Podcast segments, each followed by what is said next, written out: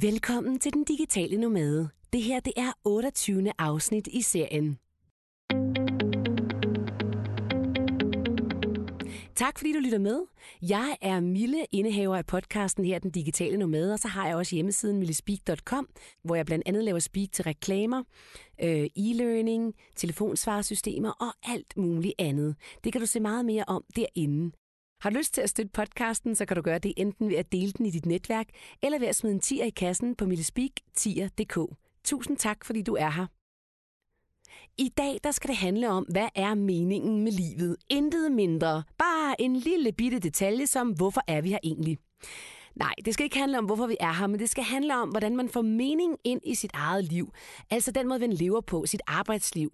Er det ok, det arbejde, man har? Er det ok, den måde, man lever på? Og er der egentlig nogle teknikker og nogle spørgsmål, man kan stille sig selv, hvis man rigtig gerne vil leve, eller vide, om man lever det liv, som man gerne vil leve? Derfor der har jeg allieret mig med Jesper.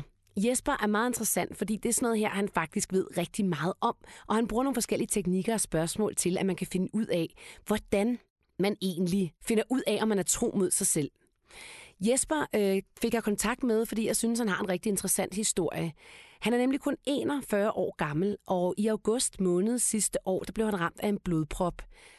Og det betyder jo rigtig meget for et menneske at være ved at dø i en alder af 41 år gammel. Han var lige blevet far. Og det kan vi lære rigtig meget af. Vi kan nemlig lære, lære, rigtig meget af mennesker, som har været helt derude, hvor livet har lige været ved, hvor livet har været ved at forsvinde ud af deres hænder.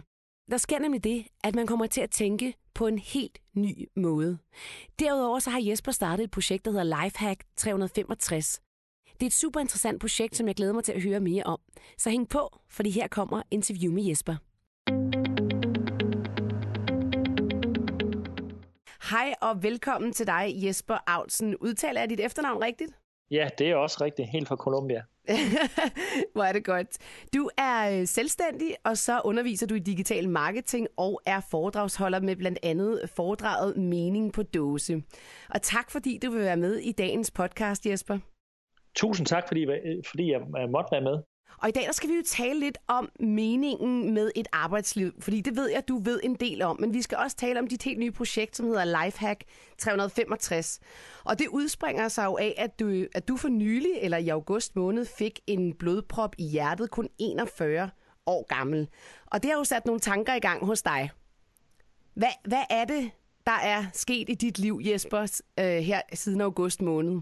Jamen, der er, der er, sket, øh, der er sket utrolig mange ting, øhm, og jeg tror, at det første, der egentlig sker efter sådan en blodprop i hjertet, det er jo, at man begynder at tænke nogle af de her store tanker, når man ligger på ryggen i en ambulance, der har blå blink på taget, og så bare hammer afsted mod Odense. Fordi at du ved jo ikke, om, øh, om, man er, om man er købt eller solgt.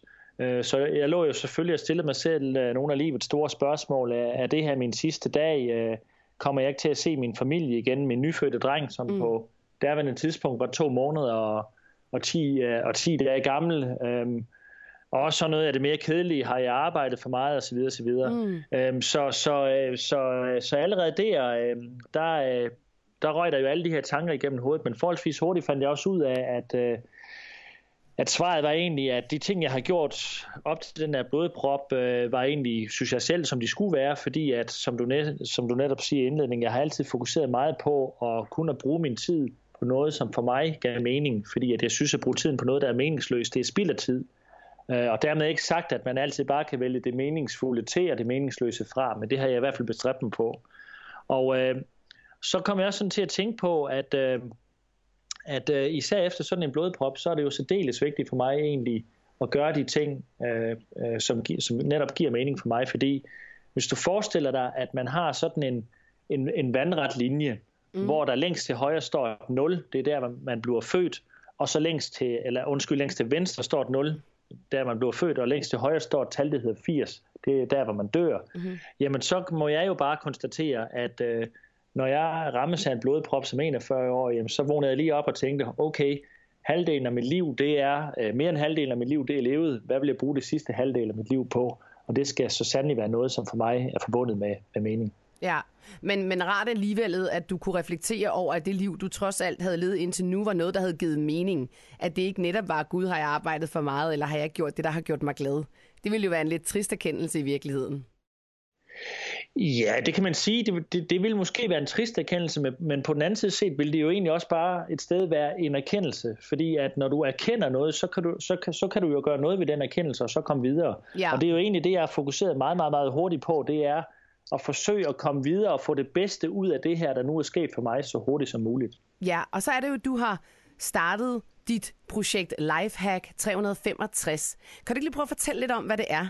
Jo, øh, jamen altså, øh, det, det er helt banalt set, øh, er det er jo sådan en, en, en, en slags videodagbog, som, som ligger på, på YouTube.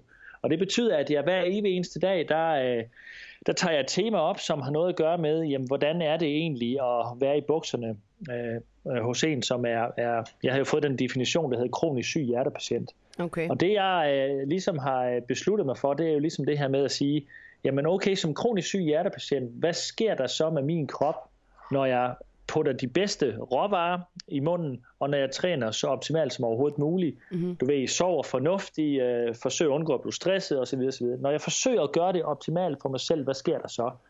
Og øh, jeg, jeg har ikke rigtig sådan uh, kunne finde sådan den, den, den der totale historie omkring øh, det her område, så tænkte jeg, jamen så dokumenterer jeg det selv, Mm-hmm. Ergo giver det mig noget læring, og måske inspirerer det også nogle andre til at følge med. Må jeg lige stille et hurtigt spørgsmål her, inden du går videre? Mm. Hvordan levede du før? Altså, hvilken, hvilken liv levede du før? Altså, nu tænker jeg på rent sundhedsmæssigt. Øh, jamen, øh, øh, der tror jeg, jeg har levet som, øh, som de fleste danskere gør, øh, øh, hvor man ligesom fokuserer, ligesom siger, jamen når man skal lave noget at spise, så designer man retten ud for den kødklump, der ligger i midten. Okay, og så, så har du var ikke vegetar før, eller? veganer? Eller? Nej, nej, nej, det var jeg ikke, okay. men, men der, var, der, var en, øh, der var en periode faktisk uh, i 2013 og lidt af 2014, hvor jeg, hvor jeg dyrkede uh, triathlon. Mm-hmm. Og uh, der besluttede jeg mig også for at, ligesom at se, jamen, hvad sker der egentlig med ens krop, uh, når man går all ind på plantebaseret kost? Kan den så stadigvæk præstere?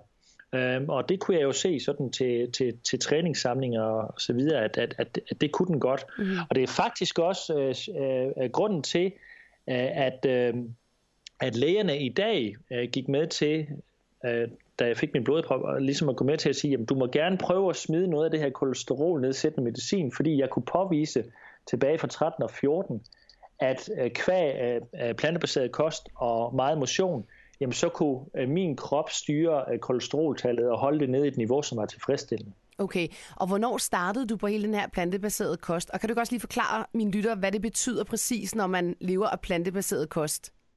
Der skete jo det, at øh, jeg var til møde med en hjertespecialist, mm. og, og i og med, at jeg havde de her data med, så siger jeg til hende, at jeg havde besluttet mig for at radikalt ændre min kost. Mm-hmm. Men, men jeg kunne ikke se, hvordan de kunne se, om det var øh, medicinen, der virkede, eller om der var kosten, der virkede. Og så siger hun, jamen det har du ret i, det kan man heller ikke påvise. Og så sagde hun, jamen i og med, at jeg kunne fremvise nogle data, som, øh, som viste, at min krop faktisk øh, kvæg motion og kost selv kunne styre kolesteroltallet, så fik jeg lov til også at, at, at smide øh, de her øh, kolesterol-nedsættende medicin. Okay. Øhm, og det skete, og det skete den, øh, den 10. august, og det betyder, at så skal du have sådan en, det der hedder en afgiftningsmåned, hvor, hvor øh, pillens virkning lige skal ud af kroppen, mm-hmm. øh, og samtidig skulle du egentlig bare leve normalt. Og det gjorde jeg så i den måned. Og så den 10. november, så måler de mig så igen, for ligesom at se, jamen, hvordan, hvad, hvad sker der så med Jespers krop, når han har levet normalt i en måned, spist normalt, øh, trænet normalt, øh, men bare ikke på medicin. Og der var mit kolesteroltal så steget lidt igen. Mm-hmm. Altså ikke sådan alarmerende øh, højt, men, men det var steget lidt igen. Og det betød så, at fra den 11. november, der gik jeg så, altså fra den ene dag til den anden, der påbegyndte det her plantebaserede projekt så. Okay. Og så, øh, så stillede du jo også spørgsmålet, jamen, hvad er en plantebaseret kost ja. så? Jamen, øh, øh, jeg vil helst ikke gå ud i sådan en, øh, en definition af, af vegetar, vegetar versus vegan osv., fordi der er utrolig mange holdninger til det, men, men, men jeg vil næsten hellere sige, hvad det er, jeg forsøger at undgå. Ja, øh, det er det. måske nemmere ja. at forstå. Øhm, for det første så, øh, jeg drikker ikke sådan noget som øh, sodavand. Jeg drikker ikke alkohol, og jeg spiser ikke nogen former for kød, og heller ikke øh, fisk, fordi fisk er også kød. Mm-hmm. Jeg forsøger også at øh, hvad hedder det, undgå æg, og jeg forsøger egentlig at undgå så meget animalsk øh, som overhovedet muligt. Okay. Og det betyder jo så, at når man fjerner det, som primært har lagt på ens tallerken, og var det, man holdt af og elskede, mm øh, så bliver man pludselig fantasifuld, fordi hvad skal der så ligge der i stedet for, og hvordan bliver jeg med? Ja, og hvordan er det så gået? Nu er jeg lidt nysgerrig. Hvordan har, har, det været, altså, har det været svært for dig, eller har det bare været nemt, fordi du jo netop har det her projekt, som du gerne vil finde ud af, hvad det er, det gør ved din krop? Jamen det har, det har været rigtig, rigtig nemt, øhm, og det skyldes, at øh, jeg havde jo nogle erfaring tilbage fra 2013 og 2014, som stadigvæk var friske i erindring, og, og dem, øh, dem, øh, eller de principper og den viden fortsatte jeg egentlig med. Og samtidig så, øh, så havde mig og min kæreste også læst nogle, nogle bøger, og vi følger jo godt med på nettet og følger forskellige inspirerende personer. Og den vej igennem fik vi forholdsvis hurtigt genereret nogle forskellige retter. Og, og det vil sige, at øh, jamen, øh, øh, faktisk fra den ene dag til den anden øh, får vi rigtig, rigtig lækre aftensmåltider, som bare øh, øh, erstatter noget, som var der før. Så, så det har ikke været noget problem. Og hvordan har du det i din krop i dag, efter den her blodprop? Hvis du godt kan lide den her podcast med Jesper, så giv den lige en like på Facebook, eller del den med dit netværk i LinkedIn, eller hvor du nu er på de sociale medier. Du kan også følge Jesper inde på hans Instagram-profil. Uh, Jesper Autsen hedder han. Jamen, jeg har det, øh, jeg har det fantastisk. Øhm, det er, øhm, det er næsten for godt til at være sandt, øhm, og jeg tror jo, at det har noget, jeg tror jo, det har noget at gøre med øh, både det, jeg spiser, men også så den her store træningsmængde, jeg tilfører kroppen. Jeg mm. føler, jeg har, jeg har mere energi. Jeg, jeg, jeg, jeg sover godt. Jeg restituerer hurtigere, altså der, der, er bare, øh, der sker bare utrolig mange øh, ting med kroppen i øjeblikket, som, som, som bare er, er rigtig, rigtig positive. Øhm, så, så jeg føler, at jeg har det rigtig godt heldigvis. Det er godt. Øhm, Jesper, jeg tænker på, altså hvorfor tænker du, at det er, er vigtigt at dokumentere øhm, det her Lifehack 365? Altså hvad vil du gerne have ud af det? Jamen, øh, øh, der, der, der er flere ting. Øh, en, af, en af de ting, som, som, øh, som jeg har fået lidt tilbagemelding på, det er først og fremmest, at, at folk synes, det er modigt at stå mm. frem med en sygdom. Ja. Øh, og for mig synes jeg ikke, at, øh, at, at en sygdom, det, det er for mig er det ikke forbundet med noget tabu. Nej. Fordi at der er jo rigtig, rigtig mange, som er i samme brød som mig. Der er 50.000 danskere om året, der får konstateret en hjertekarsygdom. Mm. Øhm, og øh, det er ikke noget, der tyder på, at det tal øh, skulle blive mindre. Så, så først og fremmest det der med at stå frem har vist sig, har også fået andre, i hvert fald i nogle af kommentarsporene til de øh, afsnit, jeg har lavet, så, så er de også stået frem med, med, med deres lidelser og, og det, de arbejder med osv. Og det viser jo så bare ofte, at når nogen øh, ligesom tager de første skridt og tager et initiativ ligesom til at bryde tabu, jamen så følger andre med. Og det betyder, at der er flere, der måske begynder at snakke sammen, og der er måske øh, flere, der har mulighed for, ligesom mig, at begynde at at hacke deres sygdom lidt og finde ud af, er der et alternativ frem for bare at slå hælene sammen og så sige, okay, mm. øh, jeg tager den, den her medicin, jeg nu skal tage, og det er så det. Er der et alternativ? Og ja, det er der. Mm. Det er sjovt det der med, at øh, folk synes, det er modigt at stå frem, hvis man for eksempel har en sygdom. Ikke? Det synes jeg faktisk også er lidt besynderligt. Øhm, men ja. det, det er jo, ja, det, det, det synes jeg er sjovt at få kommentarer på det. Men øhm, Jesper, en anden ting, som jeg tænker over, det er, at du øhm, inde på din, øh, på din hjemmeside, der skriver du blandt andet, at det har været en af de bedste øh, oplevelser, tror jeg, du skriver i dit liv, næste efter at få dine to børn. Hvordan kan det være? Mm. ja, det, jeg, ved godt, øh, jeg ved godt, det er en meget øh, kontroversiel udtalelse, øhm, men, men, øh, men overskriften lyder, tillykke med min sygdom. Mm. Og, og det er simpelthen fordi, at, øh, at øh, jeg er på mange punkter blevet et, et andet menneske øh, efter min sygdom. Øh, der, der, der er bare sket nogle ting med mig, som, som har været i den positive retning. Det kan være sådan noget med, at øh, jeg blevet meget bedre til at spille det her pytkort. Jamen, hvis der er mm. ting, vi ikke når, eller ting, der ikke sker i dag, når, jamen, så når vi den måske øh, øh, nok i morgen. Øh, mit, mit humør er steget. Jeg er blevet meget mere bevidst om mig selv hvordan jeg har det, øh, hvad jeg skal gøre for, at jeg har det godt. Øh, jeg er blevet øh, øh, mere, kan man sige, nærværende, jeg er mere til stede. Øh, min, min rationelle beslutningsproces er blevet endnu bedre. Jeg siger nej tak øh, til, til mange ting, og forsøger egentlig bare at, at, og leve meget mere i nuet og være bevidst om, at, at, at de ting, jeg ligesom gør, det, det skal bare være, være, være ting, jeg holder af. Øh, fordi at, ja, de første 50 procent af livet er jo gået, så, så, så, så, så jeg er forandret lidt, og det er ikke noget, jeg selv siger, det er også noget, min bedre halvdel har fortalt mig, at uh, hun i hvert fald har registreret nogle ting, som, som er blevet bedre efter, efter den blodprop. Uh, det groteske er jo bare, at vi altid skal så langt ud, mm. uh, for at sådan noget sker. Men, det var lige det, jeg skulle ja. til at sige. Men, men, men Jesper, det, ja. kunne, man, kunne man tale om, at øh, altså, hvordan kunne du ligesom øh, give nogle af de her ting videre til andre mennesker? Altså uden, nu skal det jo ikke være sådan, at vi alle sammen skal få en blodprop, eller hvad sker, for at vi ligesom Nej. kan få et wake-up call i forhold til arbejdslivet, som du jo øh, også har talt en del om. Og jeg kunne godt tænke mig lige at høre, om du kunne komme med nogle altså, øh, idéer eller nogle råd til, hvordan man kan få den der arbejds glæde, eller hvad kalder du det? Kalder du det arbejdsglæde, eller? Nej, jeg kalder det faktisk øh, at, at definere mening med sit arbejde, ja. eller måske ja. endnu vigtigere, mening med livet. Mening med arbejde, mening Jamen, øh, ja, kan, du, kan du ikke prøve at, det ved jeg, om du kan komme med nogle pointers omkring øh, til, mine, til mine lytter? Jo, det, det, kan jeg, det kan jeg måske godt. Øh, Øh, for det første, så, så, øh, så tror jeg på, at grunden til, at jeg er kommet så godt videre, det er fordi, at jeg har brugt lang, lang tid på at finde ud af at svare på spørgsmålet, hvorfor gør jeg det, jeg gør? Mm. Og, øh, og øh, det svar, det, det, det fandt jeg helt tilbage i, øh, i 2011, og, og svaret lyder, det er meget banalt. Øh, men grunden til, at jeg gør de ting, jeg gør, det er fordi, jeg tror på, min overbevisning er, at jeg tror på at lære og lære fra mig hver dag resten af livet. Mm. Det er det, der driver mig.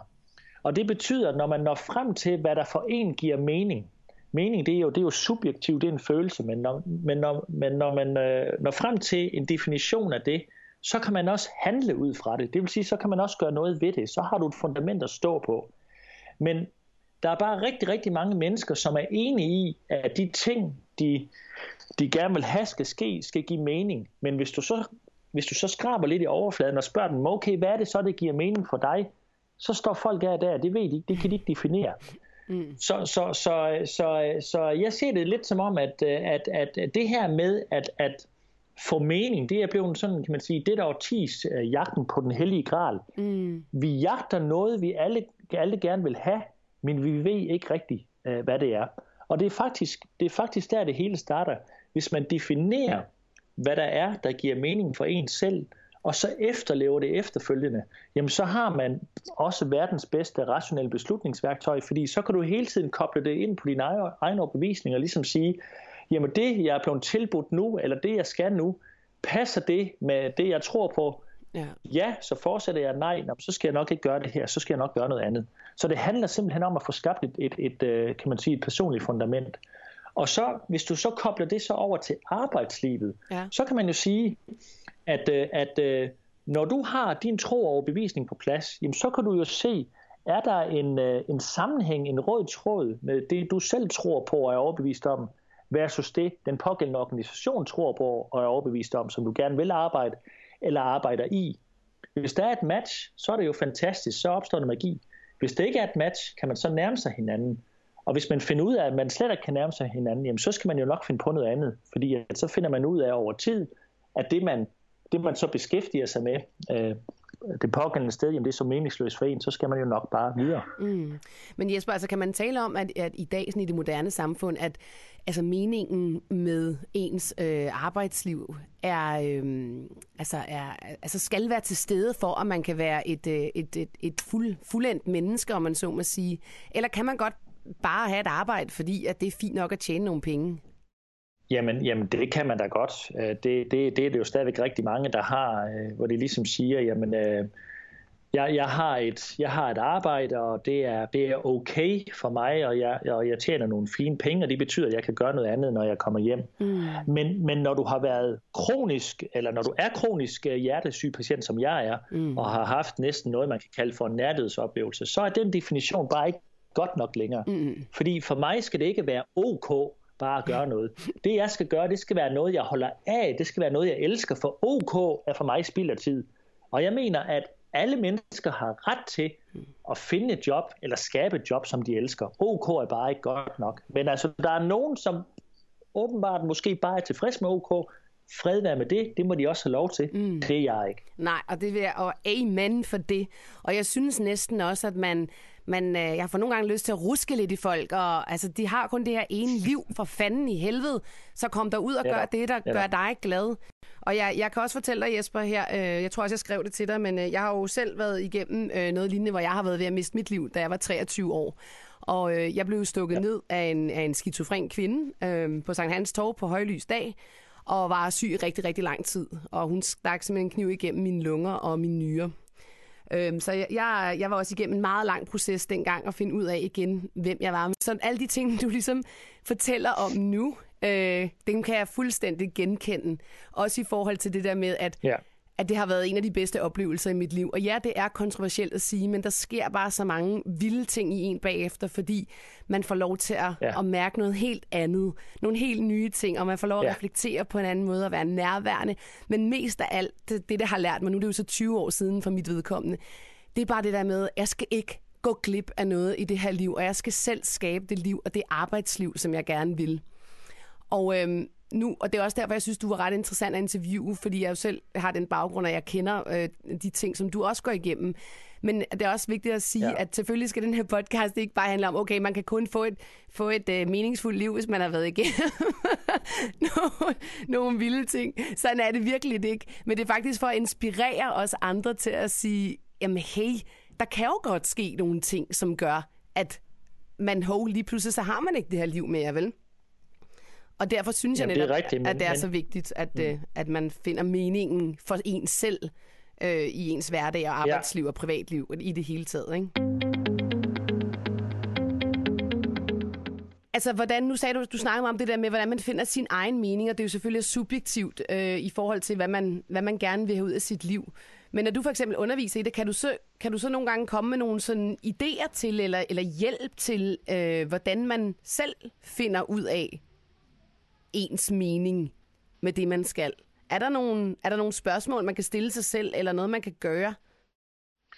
Øh, men der er, der er mange øh, der, der er mange ting, man kan gøre. Der er mange spørgsmål, man kan stille. Og, øh, og beklageligvis at de spørgsmål, man skal stille sig selv, de er særdeles behagelige, fordi det er, det, det er ikke nogen, man finder svar på fem minutter. Men, men, øh, men øh, jeg bruger ofte øh, en model, der hedder den gyldne cirkel, som er, som er skabt af en, der hedder Simon Sinek, som jeg tror øh, rigtig mange kender.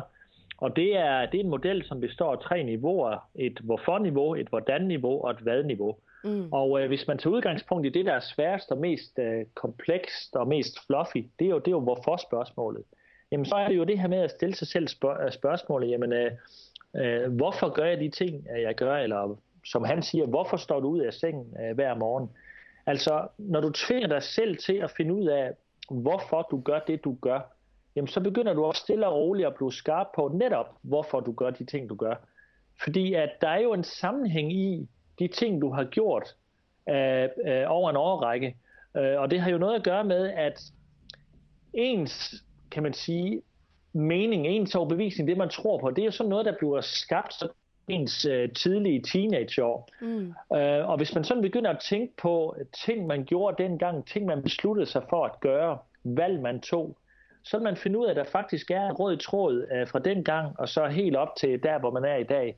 Men, men, men mange de når aldrig at identificere de ting. Fordi mange tror jo, at når man skal finde meningen med livet, eller man skal finde sin overbevisning, eller hvad man nu skal kalde det, så tror mange folk, at det er noget, man skal finde på nu skal jeg finde på noget. Men det kunne ikke være mere forkert, fordi, fordi det handler om at finde frem. Man skal altså i gang med at grave i sig selv, mm. fordi det er inde i sig selv. Men øvelsen består simpelthen i at sætte ord på ting, der er sket. Ja, ja. ja. Så, det, så det er der, det starter, og øh, det, er, ikke nogen øh, quick fix løsning overhovedet. Det er bare noget, der tager tid, men det må man acceptere. Mm. Ja, men det er sjovt det der med, at når man så spørger folk, hvad det andet er, de gerne vil, så ved de det ikke. Som du lige sagde tidligere. Overhovedet ikke. Hvad er meningen? Så ved man det ikke, fordi at der er mange, der måske ikke får reflekteret over, hvad det er, de gerne vil, men de kan godt sætte ord på, hvad det er, de ikke vil. Eller hvor de ikke er glade. Ja, præcis. Ja, ja men, men, men det kan man jo sige, det er jo også en start. Mm. For nogle gange, øh, når jeg sådan har ført samtaler med mennesker, så, så nogle gange så laver vi sådan den her plus-minus-side, og så kan man stille spørgsmålet, hvad, hvad er du rigtig dygtig til? Og så kommer alle plusserne. Mm. Og så er der også nogen, der forholder sig til, hvad man ikke er så dygtig til, så kommer alle minuserne. Men der opstår jo et problem allerede der, hvis der er ting på plus- og minus-siden, som er den samme. Ja. Så viser det jo, så har man i hvert fald ikke reflekteret nok over sig selv. Nej, det er rigtigt. Jesper, hvad sker der så, hvis man nu har gravet sig selv, og man simpelthen har fundet svaret og fundet meningen med det, man skal? Hvad sker der så med en? Jamen sker der det, at man først og fremmest skal man jo lave den her definition. Man skal jo kunne sætte ord på den subjektive, individuelle følelse, man nået frem til. Mm-hmm. Og, og den sætning, den skal være så sigende, at man først og fremmest selv, selv kan, øh, kan forstå den. Og så kan man jo tage den rundt i sin øh, professionelle kreds, i sin nærkreds og få den syretestet, og så ligesom stille folk spørgsmål. Er det virkelig også sådan, I ser mig? Og hvis der er et majoritet af et flertal, der svarer, ja, ja, det er sgu dig det der, det er meget godt defineret, jamen så har man, så har man sikkert rigtigt. Mm-hmm. Men, øh, men øh, en anden syretest, øh, det er jo den her med, at, øh, at et er, man definerer og siger noget, noget helt andet, det er, at man skal til at efterleve det dagen efter, eller allerede samme dag. Og er der et problem i at efterleve den definition, man er nået frem til, så er definitionen ikke den rigtige. Okay. Fordi den definition, man når frem til, det er jo noget, man altid har gjort. Okay, der er noget så banalt som en, en, en salattest, kalder jeg det. Altså det er sådan en, hvor man kan syreteste, om, om, øh, om det, man tror på, så også virkelig holder. Mm-hmm. Og øh, forestil dig nu, Mille, at, øh, at øh, du har besluttet dig for, ligesom at sige, at øh, i år skal det være, jeg skal i bikiniform, sexpacken skal frem, mm. øh, og det skal jeg gøre noget ved. Så sidder du en aften i et selskab med tre af dine bedste veninder. Og øh, pludselig så melder du det højt ud og siger, at jeg skal i form, og nu skal, nu skal der ske noget. Og de sidder og klapper og er glade og viner og siger, yes, go, go, go. Sådan skal det være. Så sker der det på et tidspunkt, at øh, der, er, der er en af dine øh, hvad hedder det, veninder, som siger til dig, jamen jeg har også prøvet det der med at lave sådan en kostændring på et tidspunkt, og det var, det var fantastisk, og det var hårdt. Men, men, men, men jeg gjorde faktisk noget, som gjorde tilværelsen for mig lidt lettere. Så siger du, nå, hvad, hvad var det? Jo, jeg spiste en gang imellem lidt M&M, så prøv at kigge på mig, det skete der ikke noget ved. Nej, det har du da egentlig ret i. Okay, jeg skriver M&M's på min liste. Så lidt senere på aftenen, så, øh, så kommer der en anden veninde hen, og så siger ved du hvad Mille, det er skide godt, det du har gang i. Super fedt. Sådan, sådan skal det være. Men nu skal du lige høre, det der med bare at have én jubidag i ugen, øh, det, det, det behøver du ikke nøjes, men du kan faktisk have to og du tænker, nå, hvordan, hvordan, hvordan kan det lade sig gøre? Jo, jo, jo, jo, du skal bare spise popcorn.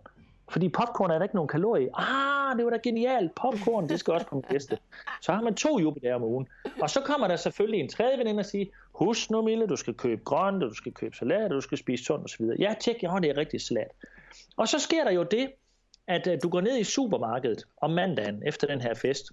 Og i den her halvru som lørdag, der har du skrevet på Facebook, sexpacken er undervejs, here I come.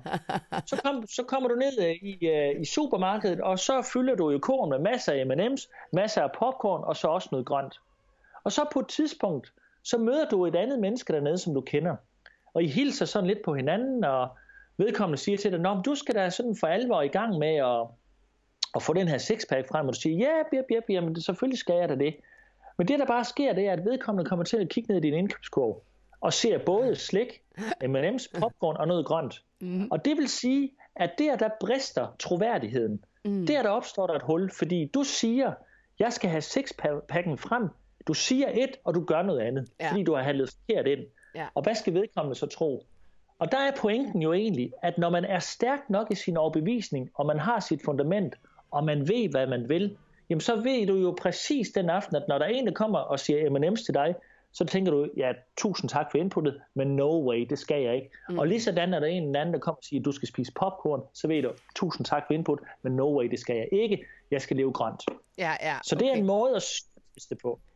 Jeg, jeg ser det også lidt så, at man har, man har sin, øh, sin grundkerne, og det er ligesom den, man arbejder ud fra. Mm. Men så er der nogle flere lag, hvor man godt kan ja. lade sig inspirere, og det er jo også, gør jo også, at ja. man udvikler sig øh, i, i nye retninger, nye spændende retninger. Ikke? Øh, men hvis man har sådan en grundkerne af, okay, det er det her, jeg skal, og det er det her, jo. jeg vil, og det er det her, der er min mening, så kan man godt nappe lidt fra mm. andre øh, i, i sin udvikling og inspiration. Jamen selvfølgelig kan man det, og det er det, det hele handler om, fordi du, du skal jo netop få en masse undskyld, øh, ting fra andre. Men det du får fra andre, det skal du jo spejle ind i det, du selv tror på. Og hvis der er et match, og du kan se, at der er en mm. logisk ja. sammenhæng her, jamen så kan man jo gøre ting. Dermed ikke sagt, at jeg er modstander af at eksperimentere. Det jeg gør ved min krop nu, det er jo et ja, ja. stort eksperiment. Ja. Og det er også derfor, jeg forsøger lidt at støtte mig op af lægerne, forholde mig lidt til forskningen osv. osv. Og så mærke efter, er det her rigtigt? Føles det nu rigtigt? Mm. Øh, og så tager jeg jo selvfølgelig de konsekvenser, der nu måtte komme. Men hvis man bare er bevidst om, at man har noget at stå på, så er det altså det er væsentligt nemmere det er væsentligt nemmere at træffe nogle beslutninger, der formentlig er rigtige for en selv, frem mm. for hvis du ikke har noget at stå på. Og det er også præcis det, der sker nu. Det er faktisk en sjov debat, vi kører uh, lige nu ude på LinkedIn, mm-hmm. um, hvor jeg lavede sådan en opdatering, uh, noget omkring med, at uh, hvis, hvis fitnesscentrene var lige så dygtige til at tiltrække hvad hedder det, medlemmer i januar, Øh, hvis de var lige så dygtige til at fastholde dem i februar, jamen, så havde vi jo fast i, eller fat i noget af det rigtige. Ja. Men det er jo bare ikke det, er jo bare ikke det der er tilfældet. Og, og, og mange, mange byder jo på i januar måned, fordi at nu skal der ske øh, hvad hedder det, noget nyt. De er mm. påvirkelige for, mm. for, øh, for hvad som helst i bund og grund. Ja. Og derfor så ser de måske ikke, hvad er rigtigt og hvad er forkert.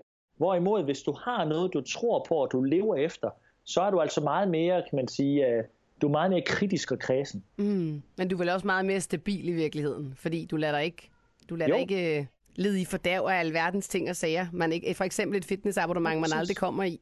Men uh, Jesper, kan du ikke lige uh, fortælle mig her til sidst om dit projekt? Hvor er det, man kan følge dig, hvis man gerne vil følge, hvad, hvad der er, der sker med din krop? For det er jo sindssygt spændende at, at, at følge med i. Hvor er det, det foregår? Jamen altså, den primære, Ja, den, den primære kanal, det er på YouTube, altså youtube.com uh, øh, slash Jesper Autsen, som, som er mit navn. Det, det, det er det primære sted.